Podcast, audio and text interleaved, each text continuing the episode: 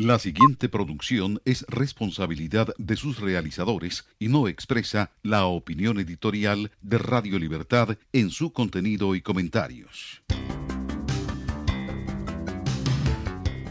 Aquí comienza Enlace Internacional con la Voz de América. Saludamos a nuestra audiencia en Colombia, Venezuela y el mundo por la frecuencia de Radio Libertad 600 AM en Barranquilla, Colombia, y en simultánea por internet en www.cadenaradiallalibertad.com.co.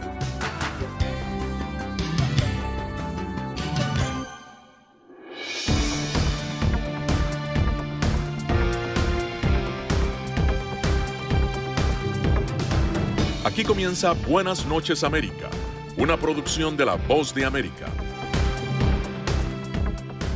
Estos son los titulares. Visiones sobre inmigración de Trump y Biden chocan en último debate presidencial. Primeros datos muestran caída de audiencia de televisión en el segundo debate entre los candidatos a la presidencia de Estados Unidos. Un documental retrata la movilización del voto latino. Trump dice que Sudán se unirá a Emiratos Árabes Unidos y Bahrein en reconocer a Israel. Muertes por COVID-19 en Estados Unidos podrían llegar a 500,000 en febrero, señala un estudio. Amigos oyentes, los saludamos desde Washington y les damos la más cordial bienvenida. Les habla Tony Cano. Somos La Voz de América y estas son las noticias.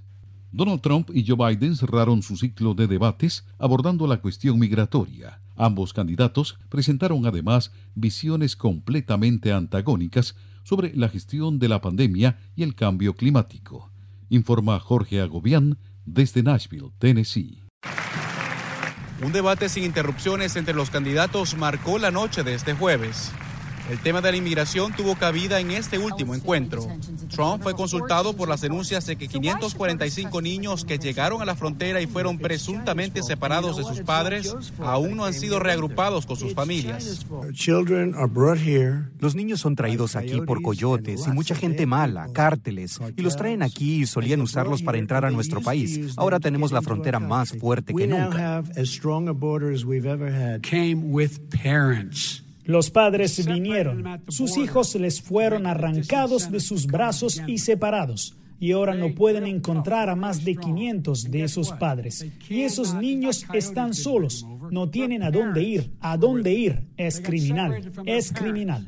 Biden criticó las políticas de asilo de permanecer en México establecidas por la administración Trump, y de regreso recibió las de su oponente. Nos deshicimos de la política de captura y libera, y nos deshicimos de un montón de cosas horribles que ellos pusieron en marcha. Pero él tuvo 8 años como vicepresidente. No hizo nada, excepto construir jaulas para encerrar a niños. La política de capturar y liberar. ¿Sabes de qué estamos hablando allí? Que de hecho, si tienes una familia, vino cruzando la frontera y luego los arrestan. De hecho, se les dará un día para presentarse en una audiencia y adivinen qué, se presentan. Las visiones de los candidatos también chocaron sobre el manejo de la pandemia. Biden presentó un panorama oscuro para los próximos meses, mientras Trump se mostró más optimista. Estamos a punto de entrar en un invierno oscuro. Y Trump no tiene un plan claro y no hay expectativa de que haya una vacuna disponible para la mayoría de los estadounidenses antes de mediados del próximo año. No creo que vayamos a tener un invierno oscuro en absoluto. Estamos abriendo nuestro país. Aprendimos, estudiamos y entendemos la enfermedad que al principio no entendíamos. Tenemos una vacuna que está por llegar, está lista. Se anunciará en unas semanas y se va a entregar. Los candidatos también fueron consultados sobre el racismo, el cambio climático y la seguridad nacional, en la que ambos coinciden sobre la interferencia de Rusia, China e Irán en los asuntos domésticos de Estados Unidos. A solo 11 días para las elecciones presidenciales, los dos candidatos continúan con una agenda de eventos públicos con el objetivo de movilizar sus bases a votar. Jorge Agobian, Voz de América, Nashville, Tennessee. Un estimado de 55,2 millones de personas vieron el debate entre el presidente Donald Trump y su contendiente demócrata Joe Biden en las 6 mayores cadenas de televisión de Estados Unidos el jueves, de acuerdo a datos preliminares de Nielsen. Las cifras cayeron con respecto a los datos iniciales del primer debate de ambos en septiembre. Las cifras representan el promedio de audiencia en ABC de Walt Disney, CBS de Viacom, NBC y MSNBC de Comcast, Fox News Channel y CNN, propiedad de AT&T. Para el debate de septiembre, las cifras preliminares mostraron que 62 millones de personas sintonizaron las mismas cadenas, informó CNN. Durante el evento del jueves por la noche, Biden renovó sus ataques contra el manejo del presidente de la pandemia de coronavirus, mientras Trump hizo acusaciones no fundamentadas de corrupción a Biden y su familia. Fue el último encuentro cara a cara televisado antes de la elección del 3 de noviembre. Trump adoptó inicialmente un tono más fuerte que en el primer debate, que se entorpeció por sus constantes interrupciones. Los datos de los ratings finales del encuentro mostraron que la audiencia de televisión promedió los 73,1 millones de personas, ubicándose como la segunda mayor transmisión del año. El debate presidencial más visto en la historia de Estados Unidos ocurrió en 2016 entre Trump y Hillary Clinton, que fue visto por 84 millones de espectadores de televisión. Tony Cano, Voz de América, Washington.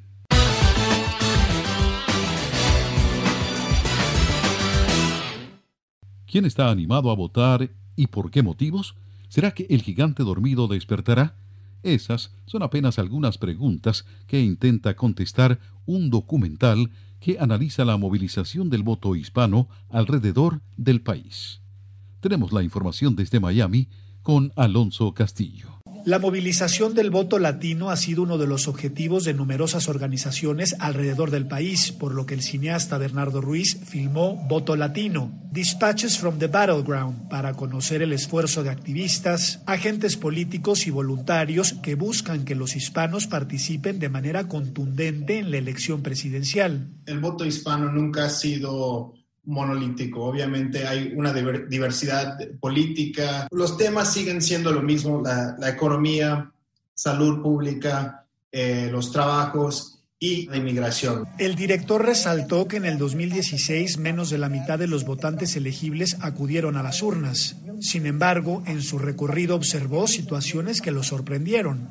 Ver a organizadores indocumentados organizando a sus miembros de sus comunidades que sí son ciudadanos y sí tienen el derecho de votar. Eso quiere decir que hay un poder político a pesar de que uno no tiene ciudadanía. Ruiz visitó Pensilvania, Texas, Nevada y Florida, estados críticos en los que se podría definir el ganador. Según nos dijo, un gran número de organizadores están enfocados en la autenticidad de la información. Información actualizada de dónde y cómo votar. Para el documentalista, ambos partidos políticos deberían prestar mayor atención a las necesidades de la comunidad hispana. Alonso Castillo, Voz de América, Miami.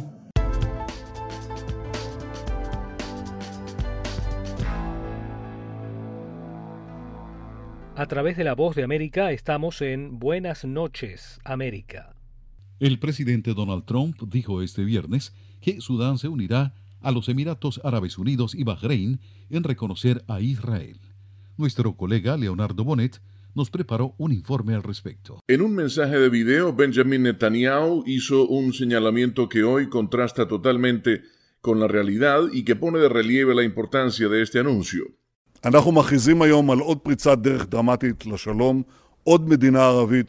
Hoy declaramos otro importante avance para la paz. Otro país árabe se une al círculo de la paz. Y esta vez la normalización es entre Israel y Sudán. ¡Qué gran cambio! En Jartum, la capital de Sudán, adoptaron en 1967 los 3 no de la Liga Árabe. No a la paz con Israel, no al reconocimiento de Israel y no a las negociaciones con Israel. Hoy, sin embargo, Jartum está diciendo sí a la paz con Israel, sí al reconocimiento de Israel y sí a la normalización de relaciones con Israel. Esta es una nueva era, una era de verdadera paz. Paz que está avanzando y ampliándose con otros países árabes, 3 de ellos en las últimas semanas. El gobernante expresó que en un futuro cercano los equipos israelíes y sudaneses se reunirán para discutir la cooperación en áreas como agricultura y comercio y otros sectores importantes para sus ciudadanos. Netanyahu señaló que Sudán también está abriendo sus cielos a los vuelos israelíes, lo cual acortará las distancias hacia África y América del Sur. Leonardo Bonet, Voz de América, Washington. Las muertes por COVID-19 en Estados Unidos podrían llegar a 500,000 en febrero, señala un estudio de la Universidad de Washington. La información con Alejandro Escalona. Más de 500,000 de personas en Estados Unidos podría fallecer de COVID-19 para fines de febrero del próximo año, pero unas 130,000 de esas vidas podrían salvarse si toda la población usará máscara, según un estudio. Según investigadores del Instituto de Métricas y Evaluación de la Salud de la Universidad de Washington, con pocas opciones de tratamiento efectivas para el COVID-19 y aún sin una vacuna disponible, Estados Unidos enfrenta un desafío continuo de salud pública de COVID-19 a lo largo del invierno. El director del instituto, Chris Murray, quien codirigió la investigación, dijo que las proyecciones, así como la evidencia del aumento de las tasas de infección y muertes, demuestran que la idea de que la pandemia está desapareciendo, como ha dicho repetidamente el presidente Donald Trump, no tiene base. La manera como el presidente estadounidense ha enfrentado la pandemia de coronavirus, por la que han muerto hasta este viernes por la tarde 223,381 estadounidenses, se ha convertido en el principal tema electoral para él y para el candidato demócrata Joe Biden. Encuestas muestran que los estadounidenses confían en Biden más que en Trump para manejar la crisis. El estudio pronostica que estados grandes y populosos como California, Texas y Florida probablemente enfrenten niveles particularmente altos de enfermedades, muertes y, sobre todo, agotamiento de recursos hospitalarios. Murray agregó que, al igual que ahora en partes de Europa, muchos estados de Estados Unidos tendrían que volver a aplicar medidas de distanciamiento social. ¿Se ha preguntado cómo puede protegerse contra el coronavirus? Se lo contamos desde La Voz de América. Autoridades de salud recomiendan lavarse las manos con jabón y agua con frecuencia. También, no se lleve las manos a la cara. Evite tocarse los ojos, nariz y boca con las manos sucias. Cubra su boca con el pliegue del codo al toser. Evite las multitudes y manténgase al menos 1 metro de distancia de otras personas, en especial si están contagiadas ya. Escuchan La Voz de América, conectando a Washington con Colombia, Venezuela y el mundo a través de Radio Libertad 600 AM. Estas son las noticias. No coincide con la medida unilateral implementada por el gobierno de Estados Unidos, que ya por precaución han recomendado no viajar a la zona. Estos son los corresponsales de La Voz de América. Giselle Jacome, Quito, Ecuador, Voz de América. Juan Ignacio González Prieto, Voz de América, Buenos Aires, Argentina. Álvaro Algarra, Voz de América, Caracas. Llevando siempre la información desde el lugar de los hechos. Presidente. La economía de Uruguay lleva a 15 años. Fue designado con 94 votos de los 128 asambleístas que forman. Sara Pablo, Voz de América, Ciudad de México. Nerima del Reyes, Voz de América, San Salvador. La Voz de América, ofreciendo información de lo que sucede en Estados Unidos, América Latina y el mundo.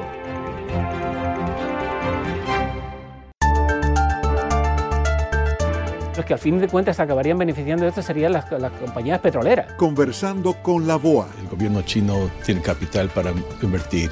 Desde Washington al mediodía de lunes a viernes, el encuentro de análisis con los expertos y los protagonistas de la noticia. La diferencia que teníamos era de 52,000 votos. Los temas del acontecer mundial en Conversando con la Voz de América. Esta es la señal de Radio Libertad 600 AM, emisora afiliada al sistema de noticias de la Voz de América. Iniciamos el camino informativo de Latinoamérica. Autoridades electorales en Bolivia anticipan que hoy entregarán resultados finales. Fabiola Chambi informa desde Bolivia. Con un mínimo porcentaje para cerrar el cómputo de los resultados de las elecciones en Bolivia, realizadas el 18 de octubre, autoridades del Tribunal Supremo Electoral anunciaron que presentarán los datos consolidados hoy al final de la tarde, aunque las críticas por la demora ya generaron un ambiente de tensión en varias regiones del país. El presidente del Tribunal Supremo Electoral de Cochabamba, Humberto Valenzuela, defendió el trabajo que se realizó en cada departamento y en el plazo establecido. Hemos demostrado permanentemente que nuestro trabajo todo el tiempo tiempo ha sido absolutamente imparcial. En este contexto, el presidente del Comité Cívico Pro Santa Cruz, Rómulo Calvo, aseguró que existen irregularidades y que no aceptarán a Luis Arce Catacora como presidente. No vamos a reconocer a este señor porque nosotros, volvemos a reiterar, tenemos las pruebas claras de que aquí se manipuló, de que aquí hay múltiples irregulares. El politólogo Carlos Alfred realizó este análisis para La Voz de América, tomando en cuenta los últimos acontecimientos. Se esperaba que los resultados y el conteo sean más rápido. Sí, el órgano ha tenido una crítica de muchas instituciones y de muchas personas y de los partidos políticos especialmente, pero creo que eso no amerita a que todo el trabajo realizado y toda la estructura y la ingeniería electoral que sea calificada como reprochable o como observable. Mientras tanto, el Movimiento al Socialismo prepara la comisión que se reunirá con el gobierno saliente para alistar el proceso de transición. Fabiola Chambi, Voz de América, Bolivia. Mientras, el Parlamento de Venezuela insta a la comunidad internacional a incrementar esfuerzos para atender a los desplazados venezolanos. Carolina Alcalde en el reporte. El Parlamento venezolano de mayoría opositora aprobó un acuerdo en defensa de la integridad de los derechos de los más de 5 millones de desplazados venezolanos, solicitando al alto comisionado para la migración de la ONU, Eduardo Einstein, que propicie esfuerzos conjuntos a nivel mundial y regional que permitan la atención integral y respetuosa de los derechos humanos de migrantes venezolanos en países de receptores. El legislador Carlos Valero exhortó a la comunidad internacional a seguir trabajando en el sentido de homogeneizar las políticas de atención de los venezolanos en el exterior. Hay unos países que tienen unas políticas un poco más receptivas, en donde se ha entendido mejor la situación de nuestros hermanos que en otros. Y yo creo que es muy importante que desde Naciones Unidas, que desde la Organización de Estados Americanos, se busque una homogeneización de esas políticas de recepción. En tanto, la diputada Gabriela Arellano aseguró que en las últimas semanas han detectado una nueva ola de venezolanos que, subrayó, huyen de forma desesperada de Venezuela sin dinero ni documentos, por lo que solicitó a las agencias de la ONU programas dignos de atención en las fronteras venezolanas. Estamos solicitando de nuevo a Naciones Unidas programas de atención dignos en la frontera venezolana. Pero estos programas no pueden estar a manos de alcaldes y gobernadores de la tiranía. Tiene que entender Naciones Unidas, la oficina de ACNUR, UNICEF, y que quienes están bajo las órdenes de Maduro no respetan los derechos humanos. Desde marzo, más de 100.000 venezolanos han regresado como consecuencia del impacto de las medidas para hacer frente al COVID-19 en los países a los que habían migrado, y de acuerdo al presidente del gobierno en disputa, Nicolás Maduro, Venezuela es el único país del mundo que está recibiendo migración en reversa. Carolina Alcalde, Voz de América, Caracas. Empresarios turísticos nicaragüenses expresan preocupación ante la posibilidad de que no se reactive el transporte aéreo en el país en este año. Daliana Ocaña tiene el reporte. Representantes de la Cámara Nacional de Turismo de Nicaragua siguen preocupados ante la posibilidad de cerrar el 2020 sin la reanudación del transporte aéreo debido a los obstáculos impuestos por el gobierno del presidente Daniel Ortega a las líneas aéreas, que nuevamente pospusieron su regreso al país hasta el mes de diciembre. La presidenta de la Cámara de Turismo de Nicaragua, Lucy Valenti, expresó a La Voz de América su preocupación sobre las afectaciones de estas medidas para un sector ya golpeado por la crisis social y económica y que ahora sufren el impacto de la pandemia del COVID-19. Siguen siendo fechas tentativas, con lo cual siempre está la posibilidad de que esa fecha de diciembre también se vuelva a posponer, y eso pues es una muy mala señal para el sector turístico, porque estas fechas del mes de diciembre que se han puesto, como te digo, no son confirmadas. La única aerolínea que está operando en Nicaragua es Avianca, que regresó al país el 19 de septiembre. Para el economista Luis Murillo, la situación del transporte aéreo termina por dar el golpe de gracia al sector del turismo, el comercio y los servicios de Nicaragua, cuyas pérdidas por la crisis política y sanitaria superan el 70%. Y esto posiblemente vaya a agudizar los problemas, genere cierre de empresas, ¿verdad? Y la recuperación va a ser al más largo plazo. La Voz de América intentó comunicarse con representantes de la Asociación de Líneas Aéreas en Nicaragua, pero declinaron brindar declaraciones sobre el tema. En septiembre, las aerolíneas emitieron un comunicado conjunto donde pidieron al gobierno que adopte el protocolo de bioseguridad bajo los estándares internacionales. Daliana Ocaña, Voz de América, Nicaragua. Escuchan La Voz de América en la señal internacional de Radio Libertad 600 AM. Estas son las noticias. A tempranas horas de la mañana, acompañado por sus aliados políticos, el presidente no coincide con la medida unilateral implementada por el gobierno de Estados Unidos, que ya por precaución han recomendado no viajar a la zona Estos son los corresponsales de La Voz de América. Álvaro Algarra, Voz de América, Caracas. Giselle Jacome, Quito, Ecuador, Voz de América. Juan Ignacio González Prieto, Voz de América, Buenos Aires, Argentina. Llevando siempre la información desde el lugar de los hechos. La economía de Uruguay lleva 15 años de crecimiento ininterrumpido. Fue designado con 94 votos de los 128 asambleístas que forman. Sara Pablo, Voz de América, Ciudad de México. Nerima del Reyes, Voz de América, San Salvador. La Voz de América, ofreciendo información de lo que sucede en Estados Unidos, América Latina y el mundo.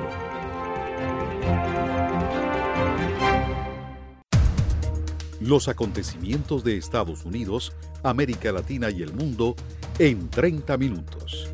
Con corresponsales en varios puntos del país, El Mundo al Día se emite desde nuestros estudios en Washington a través de nuestras afiliadas en la región latinoamericana, con la información balanceada de lo que sucede en Estados Unidos y el mundo. Los espero de lunes a viernes a través de La Voz de América.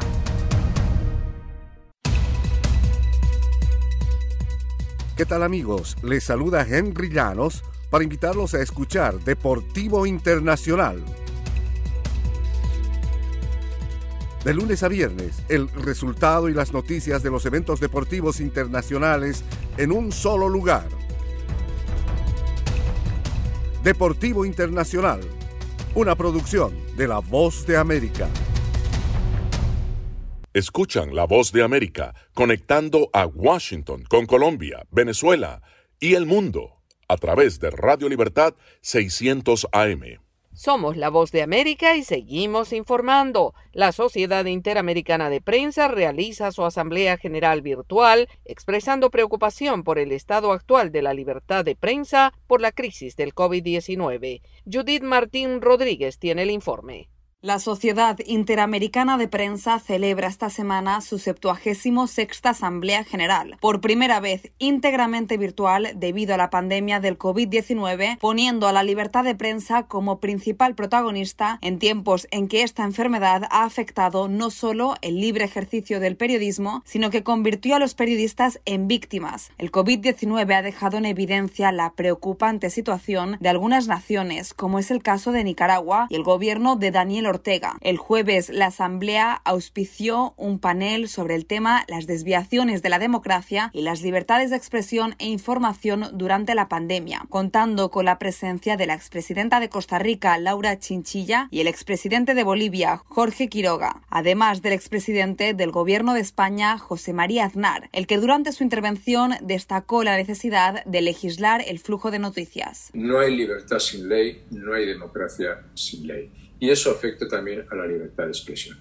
Tiene que tener una regulación, o el supuesto exceso de información hoy puede llevar evidentemente a la desinformación o a la manipulación. Esta Asamblea General de la Sociedad Interamericana de la Prensa concluye hoy con un papel de inteligencia artificial y sus aplicaciones en el periodismo y una última discusión acerca de la formación de los periodistas en el periodo de pospandemia, sus desafíos y oportunidades. Judith Martín Rodríguez, Voz de América, Washington. Momento deportivo en La Voz de América. Les informa Henry Llanos. En el fútbol americano, los Raiders de Las Vegas pusieron a 4 linieros ofensivos y al safety Jonathan Abram en la lista de bajas por COVID-19 después de que el equipo determinó que estuvieron en contacto directo con uno de sus compañeros que dio positivo por coronavirus. Abram, Colton Miller, Denzel Good, Rodney Hudson y Gabe Jackson fueron descartados el jueves debido a que tuvieron contacto de alto riesgo con el tackle Trent Brown, quien fue colocado en la lista de COVID-19 el miércoles tras dar positivo por el virus. Si los jugadores se mantienen asintomáticos, deberán esperar 5 días desde el último contacto con Brown el lunes y dar negativo cada día antes de poder regresar. Esto les da suficiente tiempo para volver antes de enfrentar el domingo a Tampa Bay en caso de que no den positivo o presenten síntomas. La liga optó por cambiar el calendario del juego del domingo por la noche ante los Buccaneers, que se disputará ahora en la tarde por precaución. Y un total de 16 peloteros de Grandes Ligas latinos se encuentran entre los 52 candidatos a los Gold Glove Awards 2019, el guante de oro, que fueron anunciados hoy por la compañía de implementos deportivos Rawlings. Los países que más peloteros colocaron entre los finalistas son Cuba y Venezuela con 5 cada uno. Puerto Rico le siguió con 3, República Dominicana colocó 2 y Colombia tuvo 1. Entre los latinos que podrían repetir como titulares en sus posiciones, destaca el puertorriqueño Roberto Pérez, quien busca su segundo guante de oro seguido en la receptoría por la Liga Americana. Henry Llanos, Voz de América, Washington. Están en sintonía de Buenos Días América. Hacemos una pausa y ya volvemos. La Voz de América presenta. Cada semana, La Voz de América te invita a ser parte de Venezuela 360. Para empoderar las voces que quieren reunir a tu país. Para escribir con ritmos contagiosos. Un nuevo capítulo en tu historia. Con un mismo lenguaje. El de la esperanza. El del futuro. El de la vida. Únete a un equipo de origen hispanoamericano que trabaja para conectarnos con el ADN venezolano. Conéctate con los tuyos. Conéctate con nosotros. Conéctate en WhatsApp digitando +1 202 549 8691. Y conviértete en protagonista de una historia que tú mismo ayudarás a construir. Conéctate cuantas veces quieras con Venezuela 360 en buenoticias.com y sé parte de nuestro equipo de redacción a través de tu conexión WhatsApp. Recuerda, +1 202 549 8691. And the Oscar goes to... Acompáñanos de lunes a viernes con las noticias del mundo del entretenimiento. Lo mejor del cine. So, Skrulls are the bad guys. Los estrenos de Hollywood. I've never seen anything like this. Who am I? She's the last of her kind. So I'm 300 years old. The leader you are. You're the most advanced weapon ever. Lo mejor en música. Las noticias del espectáculo. Lady Gaga declaró al diario The New York Times que el actor Alec Baldwin dijo el miércoles que se inscribirá en un curso para... De lunes a viernes, el mundo del entretenimiento llega a ustedes desde los estudios de La Voz de América en Washington.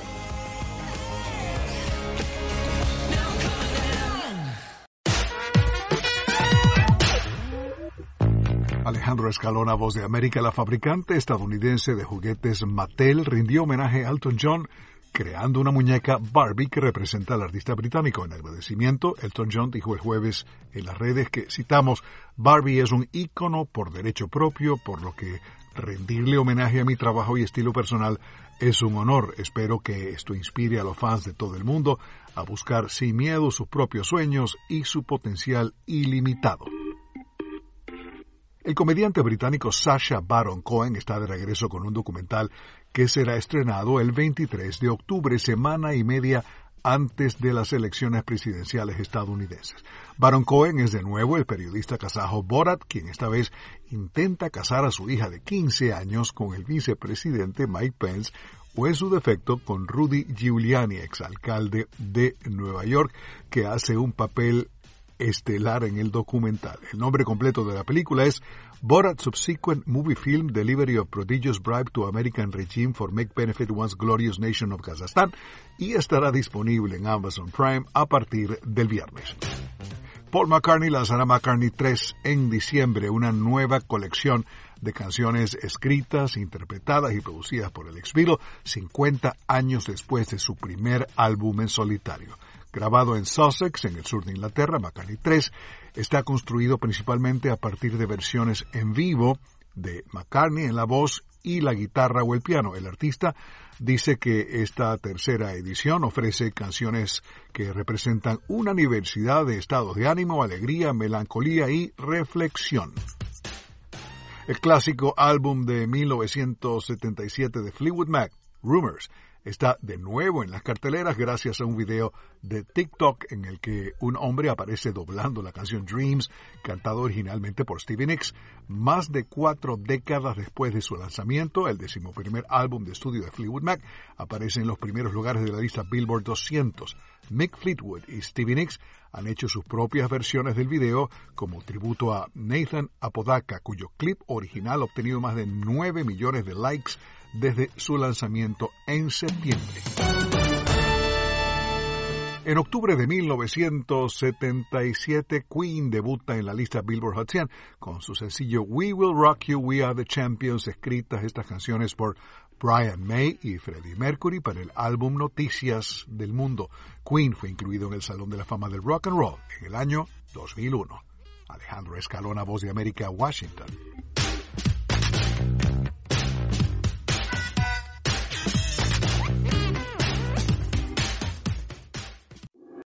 Señal satélite desde Washington, enlace internacional de la Voz de América para Radio Libertad 600 AM. Hacemos una pausa y ya volvemos.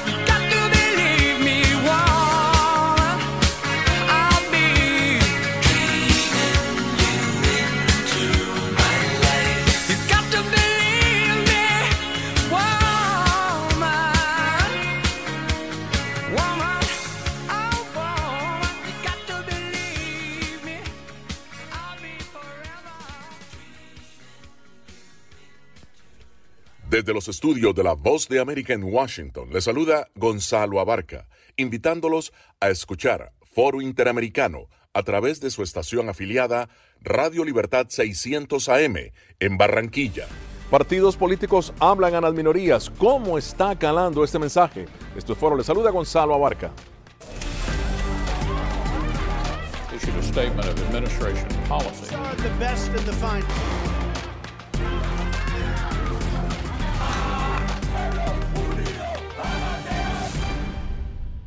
Los latinos constituyen la minoría racial más numerosa de Estados Unidos en estas elecciones generales, según el Centro de Investigaciones Pew. De acuerdo al ente, Los hispanos representan el 13,3% de los votantes, es decir, 32 millones de potenciales votos. De ellos, casi la mitad son mujeres. Otras minorías como los afrodescendientes, los asiáticos, los pueblos indígenas y los miembros de la comunidad LGTBQ ganan presencia en el país y hacen valer sus derechos a todo nivel. Pero la disparidad económica aún continúa. Las mujeres, según el Centro Pew, ganan aún muy por debajo que los hombres, apenas 62 centavos por cada dólar ganado por un hombre. El Partido Republicano y el Partido Demócrata buscan el voto de las minorías, de los hispanos, de las mujeres. Ambos ofrecen plataformas distintas, pero gracias a la participación de todas las minorías, el objetivo de ambos partidos es, sobre todo, empoderamiento de las mujeres. Y las hispanas están ahí como madres, como trabajadoras, como empresarias y en muchos casos como cabezas de familia. El voto es la mejor voz para las minorías y en Estados Unidos ambos partidos escuchan esa voz fuerte y claramente, como toda democracia en acción. Escuchan la voz de América, conectando a Washington con Colombia, Venezuela y el mundo a través de Radio Libertad 600 AM.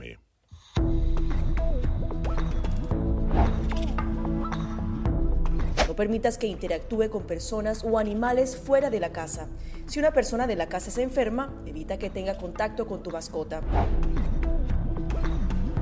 Designa a un miembro de la familia o un amigo para cuidar a tu mascota a corto o largo plazo en caso de que tú no puedas. Limpia sus patas una vez que regreses a casa, pero no uses productos tóxicos para ellos como toallitas desinfectantes. Usa champú para bebés y aceite de coco en sus patas si notas picazón o sequedad. Prepara un kit de emergencia que incluya un suministro de medicamentos por 30 días y al menos 2 semanas de alimentos y otros suministros. Asegúrate de que todas las mascotas lleven collares y etiquetas con información actualizada como nombre, número de teléfono y necesidades médicas urgentes.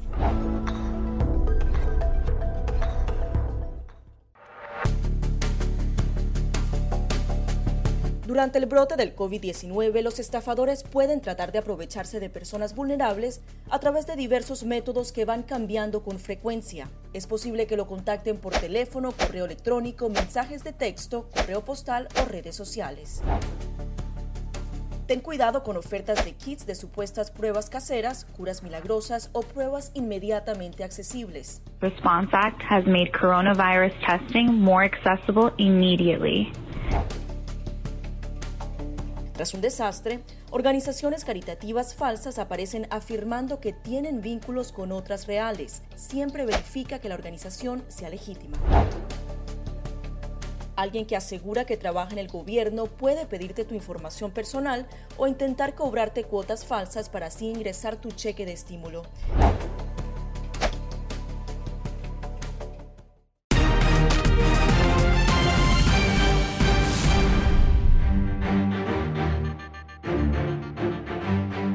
Justicia y equidad racial y de género en estas elecciones, ¿qué ofrece tanto el Partido Demócrata como el Republicano? Pero sobre todo, ¿qué participación puede tener la mujer respectivamente en esos partidos? Con nosotros, Elizabeth Guzmán, analista demócrata, delegada del Distrito 31 de Virginia, y Lourdes Aguirre, analista republicana, fundadora de la organización Eres América. Bienvenidas ambas. Elizabeth, ¿qué ofrece el Partido Demócrata que te ha llamado a ti tanto la atención como mujer, como latina? Bueno, yo te comenzaría diciendo de como latina, yo creo que el Partido Demócrata ha demostrado el luchar por la clase trabajadora, la clase media y la clase baja a la que yo pertenezco. El saber que he venido acá como inmigrante y he tenido que tener 3 trabajos para poder solventar un apartamento de un dormitorio en el área de Virginia del Norte y saber que lamentablemente eso todavía es la realidad de muchas personas dentro de este país y sirviendo como demócrata en una legislatura estatal y viendo cómo mis colegas republicanos por años y años se enfocan en rechazar un aumento del sueldo mínimo, en proveer salida de enfermedad para los trabajadores, estar en contra en que la clase trabajadora se forme gremial, el ver de cómo este presidente ha demonizado a nuestra comunidad y que ha separado familias en la frontera, dejando a niños que pueden ser los míos sin sus padres.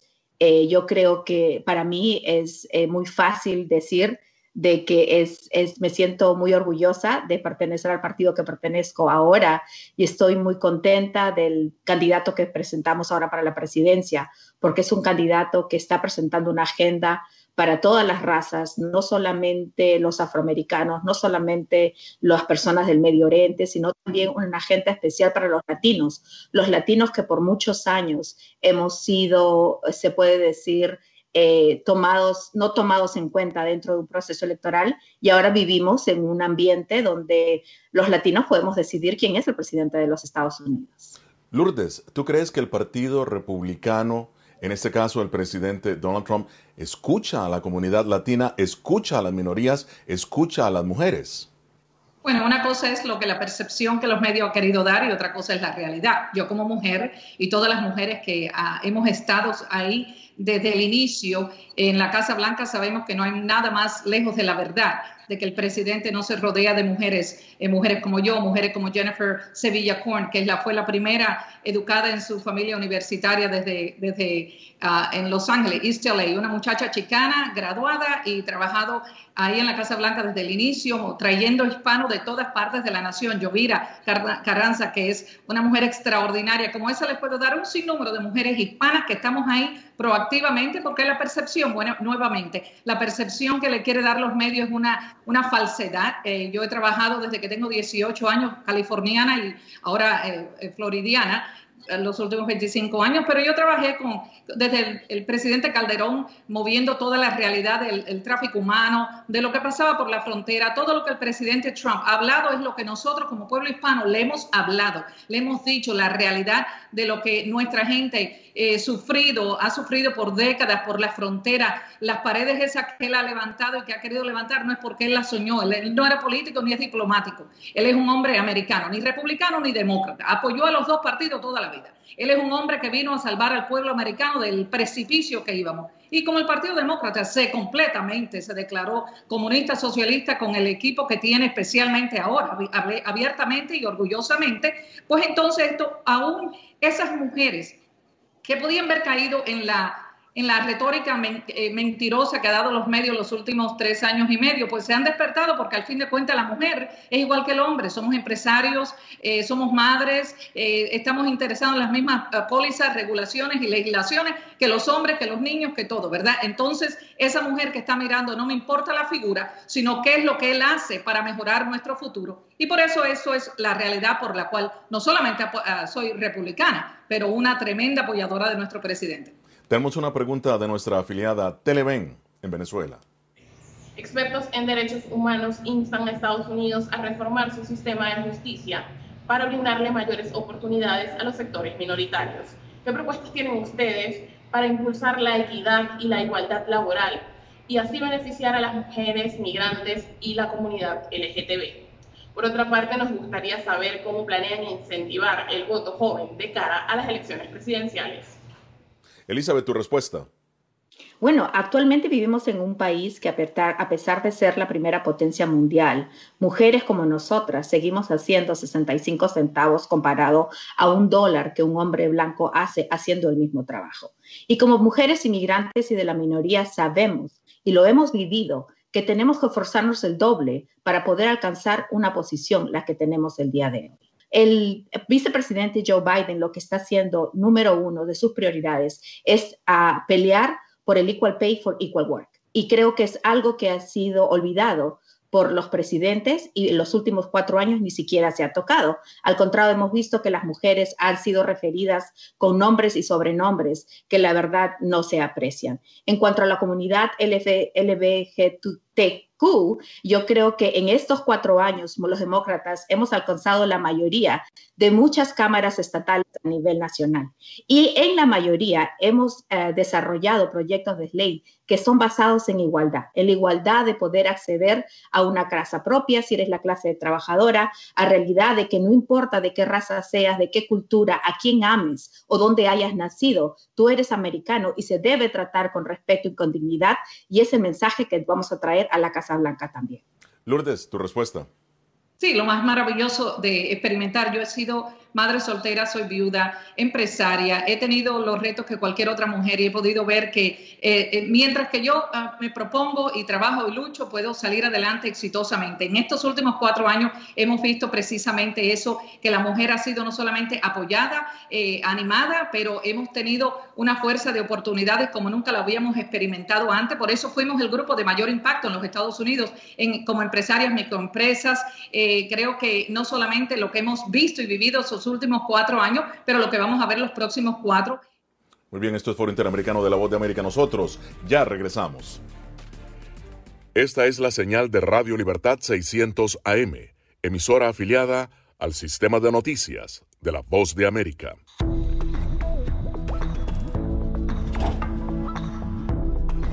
Cuando ellos me traen un tema un poco delicado o fuerte, yo siempre les pregunto primero, ay, ¿y dónde oíste eso? ¿Quién te lo comentó? ¿Y qué te han comentado? Pues corrijo si han escuchado algo que no está correcto, no está bien, y les aclaro, pero lo mínimo necesario para su edad. Enfócate en que tu hijo se sienta seguro y no le ofrezcas más detalles de los que pida. Si ellos preguntan, nosotros siempre les hemos respondido con la verdad, pero a su edad. Finalmente, di cosas específicas que tu hijo pueda hacer para que sienta que tiene el control. Por ejemplo, enséñale que lavarse las manos con frecuencia lo puede ayudar a mantenerse sano. Somos La Voz de América. Según la patrulla fronteriza, se necesitan más agentes. Es un proyecto de ley que prohibiría la venta de armas y equipos antidisturbios al gobierno de Venezuela. Pedir la libertad de los que consideran prisioneros políticos. Información balanceada y objetiva. La ayuda proveniente de Estados Unidos. Sin embargo, el gobierno colombiano dice que eso no sucederá. Entérese de lo que sucede en Estados Unidos, América Latina y el mundo en un solo lugar. Boanoticias.com. Si estás teniendo problemas para pagar tu tarjeta de crédito, un préstamo estudiantil o los servicios públicos, ponte en contacto con tus acreedores lo antes posible. Haz una lista de todas tus obligaciones actuales y circula los gastos que no son esenciales para que así puedas ver cuánto podrías ahorrar de forma realista. Escuchan La Voz de América en la señal internacional de Radio Libertad 600 AM.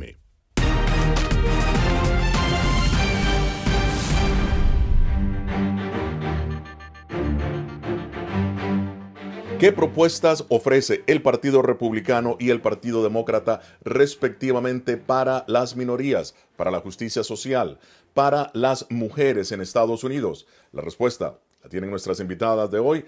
Elizabeth Guzmán, analista demócrata, ella es delegada del Distrito 31 del estado de Virginia, y Lourdes Aguirre, ella es analista republicana, fundadora de la organización Eres América. El bisturí lo vamos a hundir ahora mismo en el Congreso. En el 2016, habían solamente 4 senadores y 34 representantes latinos, fíjate, en el Congreso de Estados Unidos.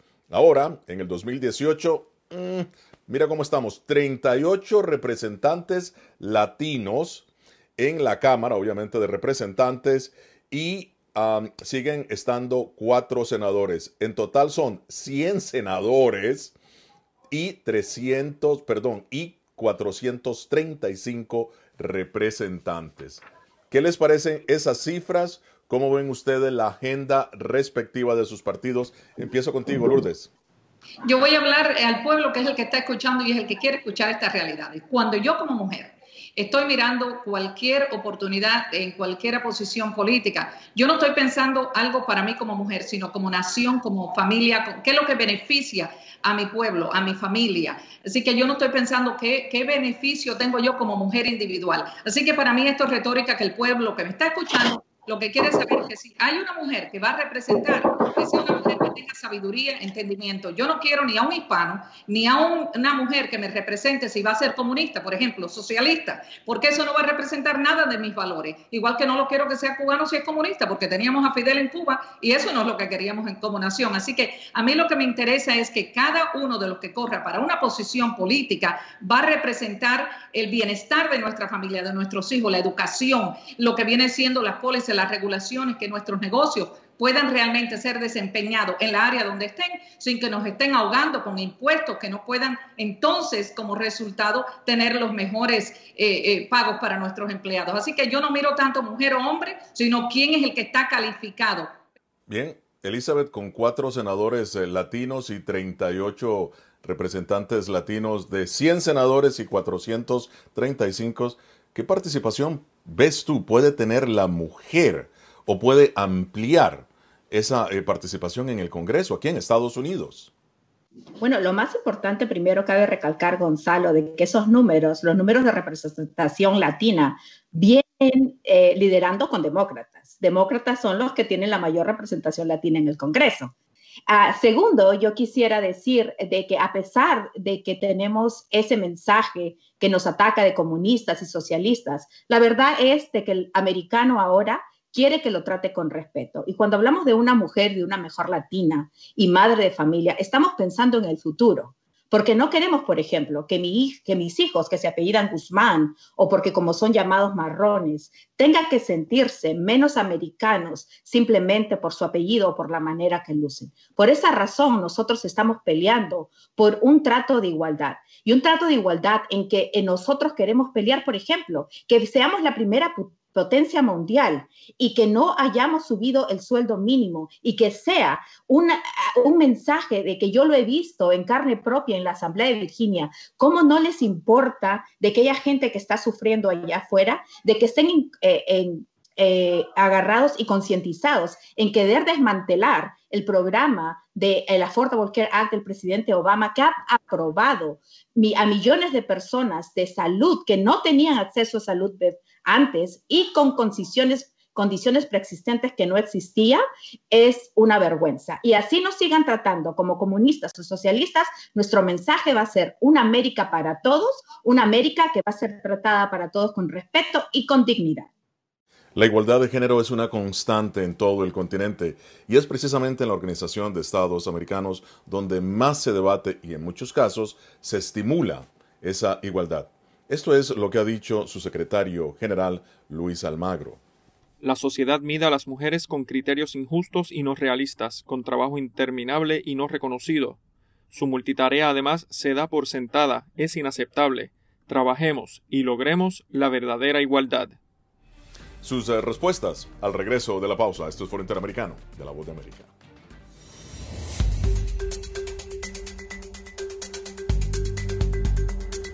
Esta semana aquí en Nashville, Tennessee, se llevó a cabo el último debate presidencial antes de las elecciones del 3 de noviembre. Durante este se logró escuchar a los candidatos respetando las reglas y utilizaron el botón silenciador que permitió que dieran sus discursos de 2 minutos al inicio de cada una de las preguntas. Kristen Walker logró controlar como moderadora no solamente los temas, pero también los tiempos. Migración por primera vez se escuchó durante este debate. Algo importante, ya que se habló acerca de la separación de familias y la posibilidad de que se dé una reforma migratoria comprensiva, una promesa de Joe Biden. Sin embargo, el presidente de los Estados Unidos aseguró que esto era algo que ya habían prometido bajo la administración Obama y nunca se concretó. Temas importantes a los que se le aunaron el coronavirus, la seguridad nacional, la reforma de salud y el futuro de la misma, entre otros. Ahora solamente le queda a los estadounidenses ir a las urnas y decidir quién será el nuevo presidente de los Estados Unidos. Informó Celia Mendoza de La Voz de América desde Nashville, Tennessee. Escuchan La Voz de América conectando a Washington con Colombia, Venezuela y el mundo a través de Radio Libertad 600 AM. Además de asegurarse de tener un amplio suministro de alimentos en casa, a la gente también le preocupa el poder infectarse del COVID-19 a través de estos productos. La buena noticia es que los Centros para el Control y la Prevención de Enfermedades aseguran que los alimentos no son una vía de transmisión del virus. Expertos en seguridad alimentaria aseguran que es poco probable, ya que el virus no se multiplica en los alimentos. Según la Organización Mundial de la Salud, el virus es probablemente susceptible a las temperaturas normales de cocción. En general, los restaurantes tienen normas de seguridad alimentaria que deben seguir, sobre todo para evitar la transmisión de 5 bacterias y virus transmitidos por los alimentos. Esas normas evitarían que el nuevo coronavirus se introdujera en su comida. Somos la voz de América. Están disparos de perdigones, están tirando también bombas. Donald Trump y Kim Jong-un ya se encuentran en Singapur. No han cesado los enfrentamientos entre oficiales de la Guardia Nacional y los manifestantes. Información balanceada y objetiva. Florence ha llegado. Como ustedes pueden verlo. Entérese de lo que sucede en Estados Unidos, América Latina y el mundo en un solo lugar. boanoticias.com. El riesgo principal de este virus es que se trata de un virus nuevo y el cuerpo humano no tiene defensas para atacarlo. Los síntomas más comunes son fiebre, problemas para respirar, tos seca, dolores de cabeza y musculares. Si presentas algunos de estos síntomas, ve al centro médico más cercano para consultar a un doctor sobre tu estado. Puedes ser aislado y tus datos ser compartidos con autoridades de la salud. Para más información, visita nuestra página web o síguenos a través de las redes sociales bajo @OneNoticias.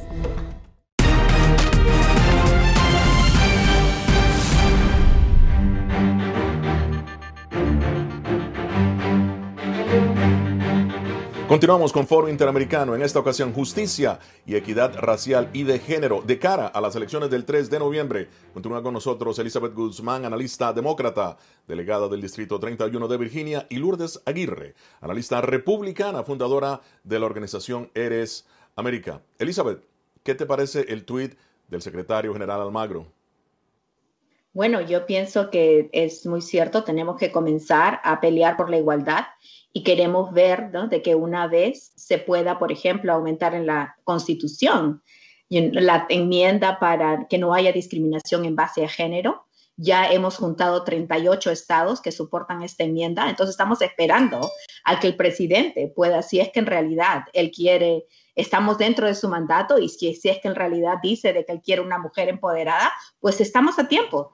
Lourdes, tu reflexión sobre ello, tomando en consideración de que en América Latina aún las desigualdades son monumentales.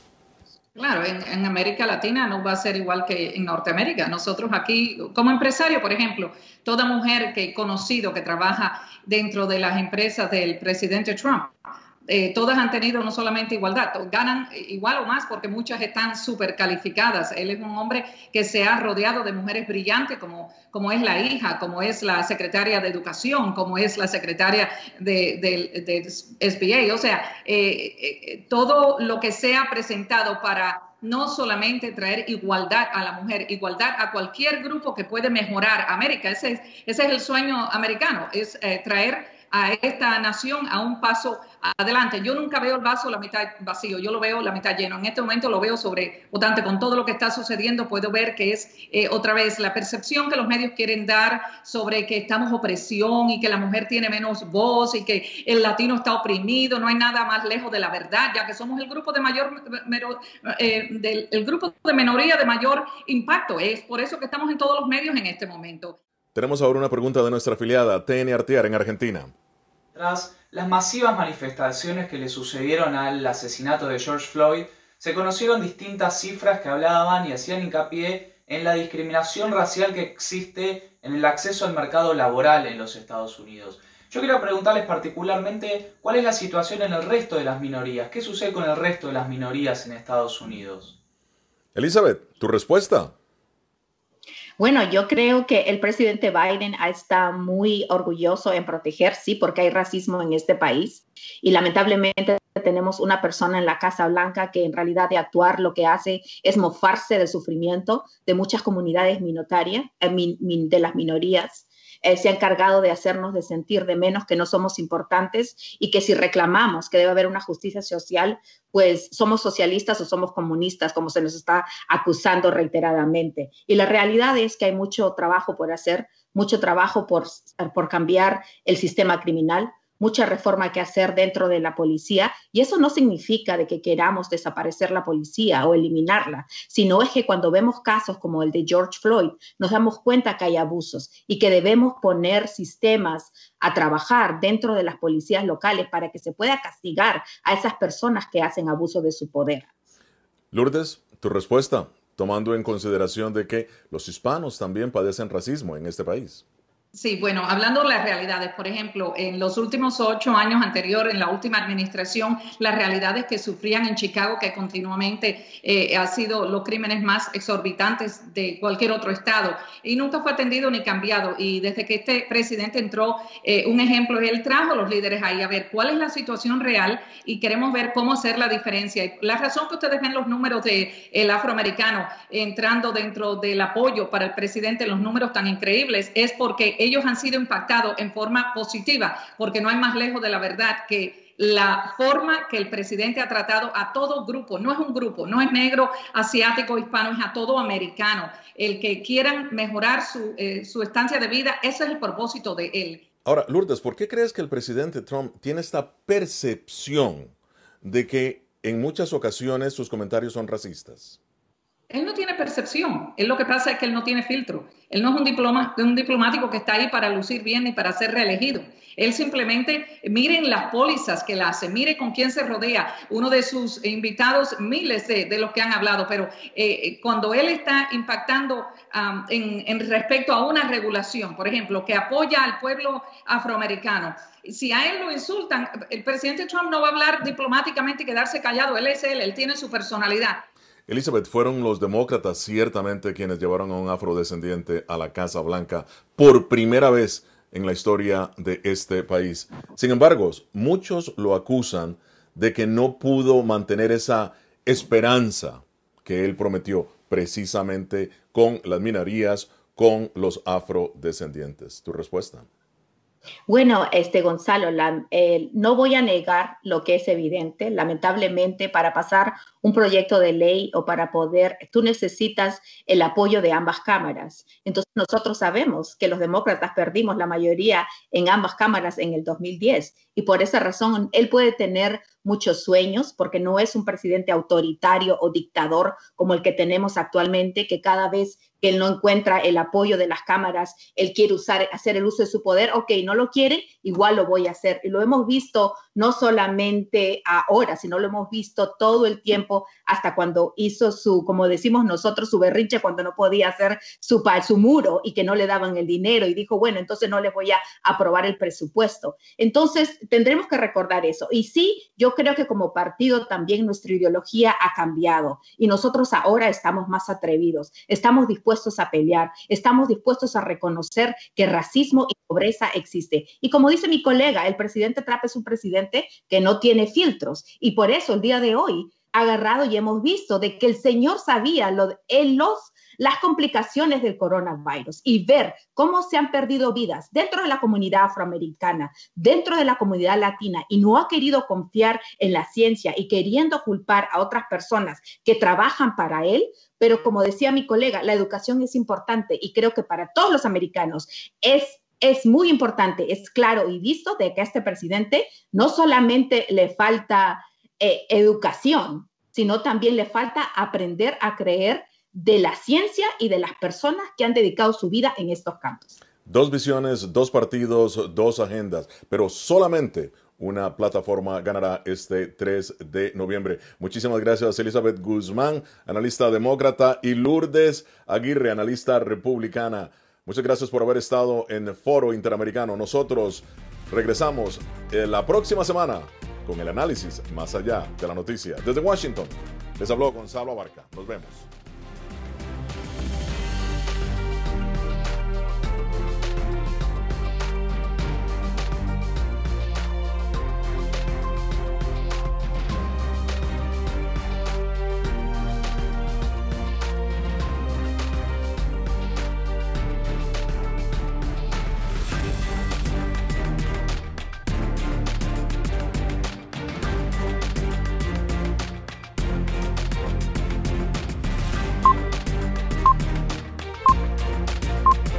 Una pausa y ya regresamos con Enlace Internacional con la Voz de América en Radio Libertad 600 AM.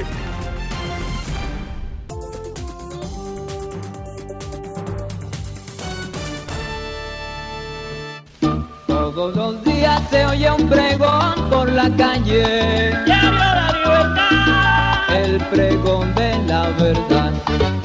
La libertad, ese es mi diario. La libertad, ¿cómo ha cambiado? La libertad, en toda la costa. La libertad, que mejor informa.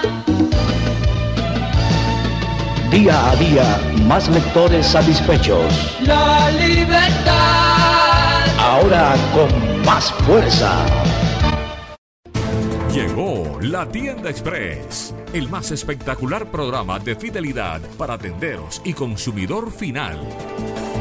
La Tienda Express, módulo de mercadeo y radio promocional que se comunica con los tenderos a través de la radio. La Tienda Express, una realización de Punto Marketing.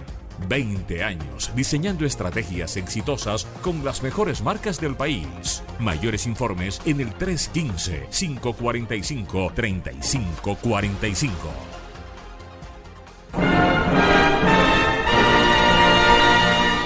Escuchan Cadena Radial La Libertad. Esta es su estación Radio Libertad, HJHJ, 50.000 vatios de potencia en antena, transmitiendo en su frecuencia 600 kHz, desde Barranquilla, Puerta de Oro de Colombia.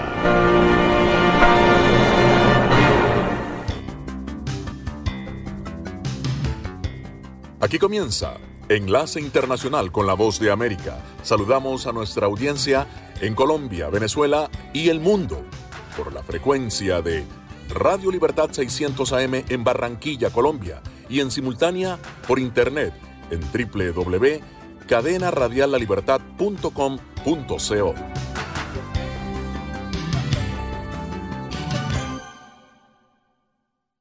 La Voz de América presenta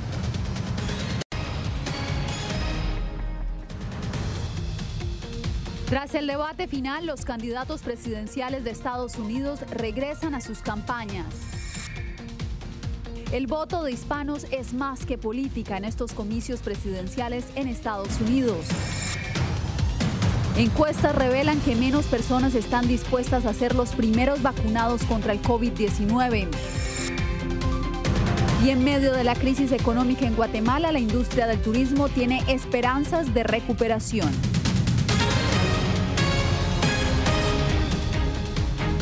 ¿Qué tal? Soy Yasmín López. Gracias por acompañarnos en esta emisión del Mundo al Día.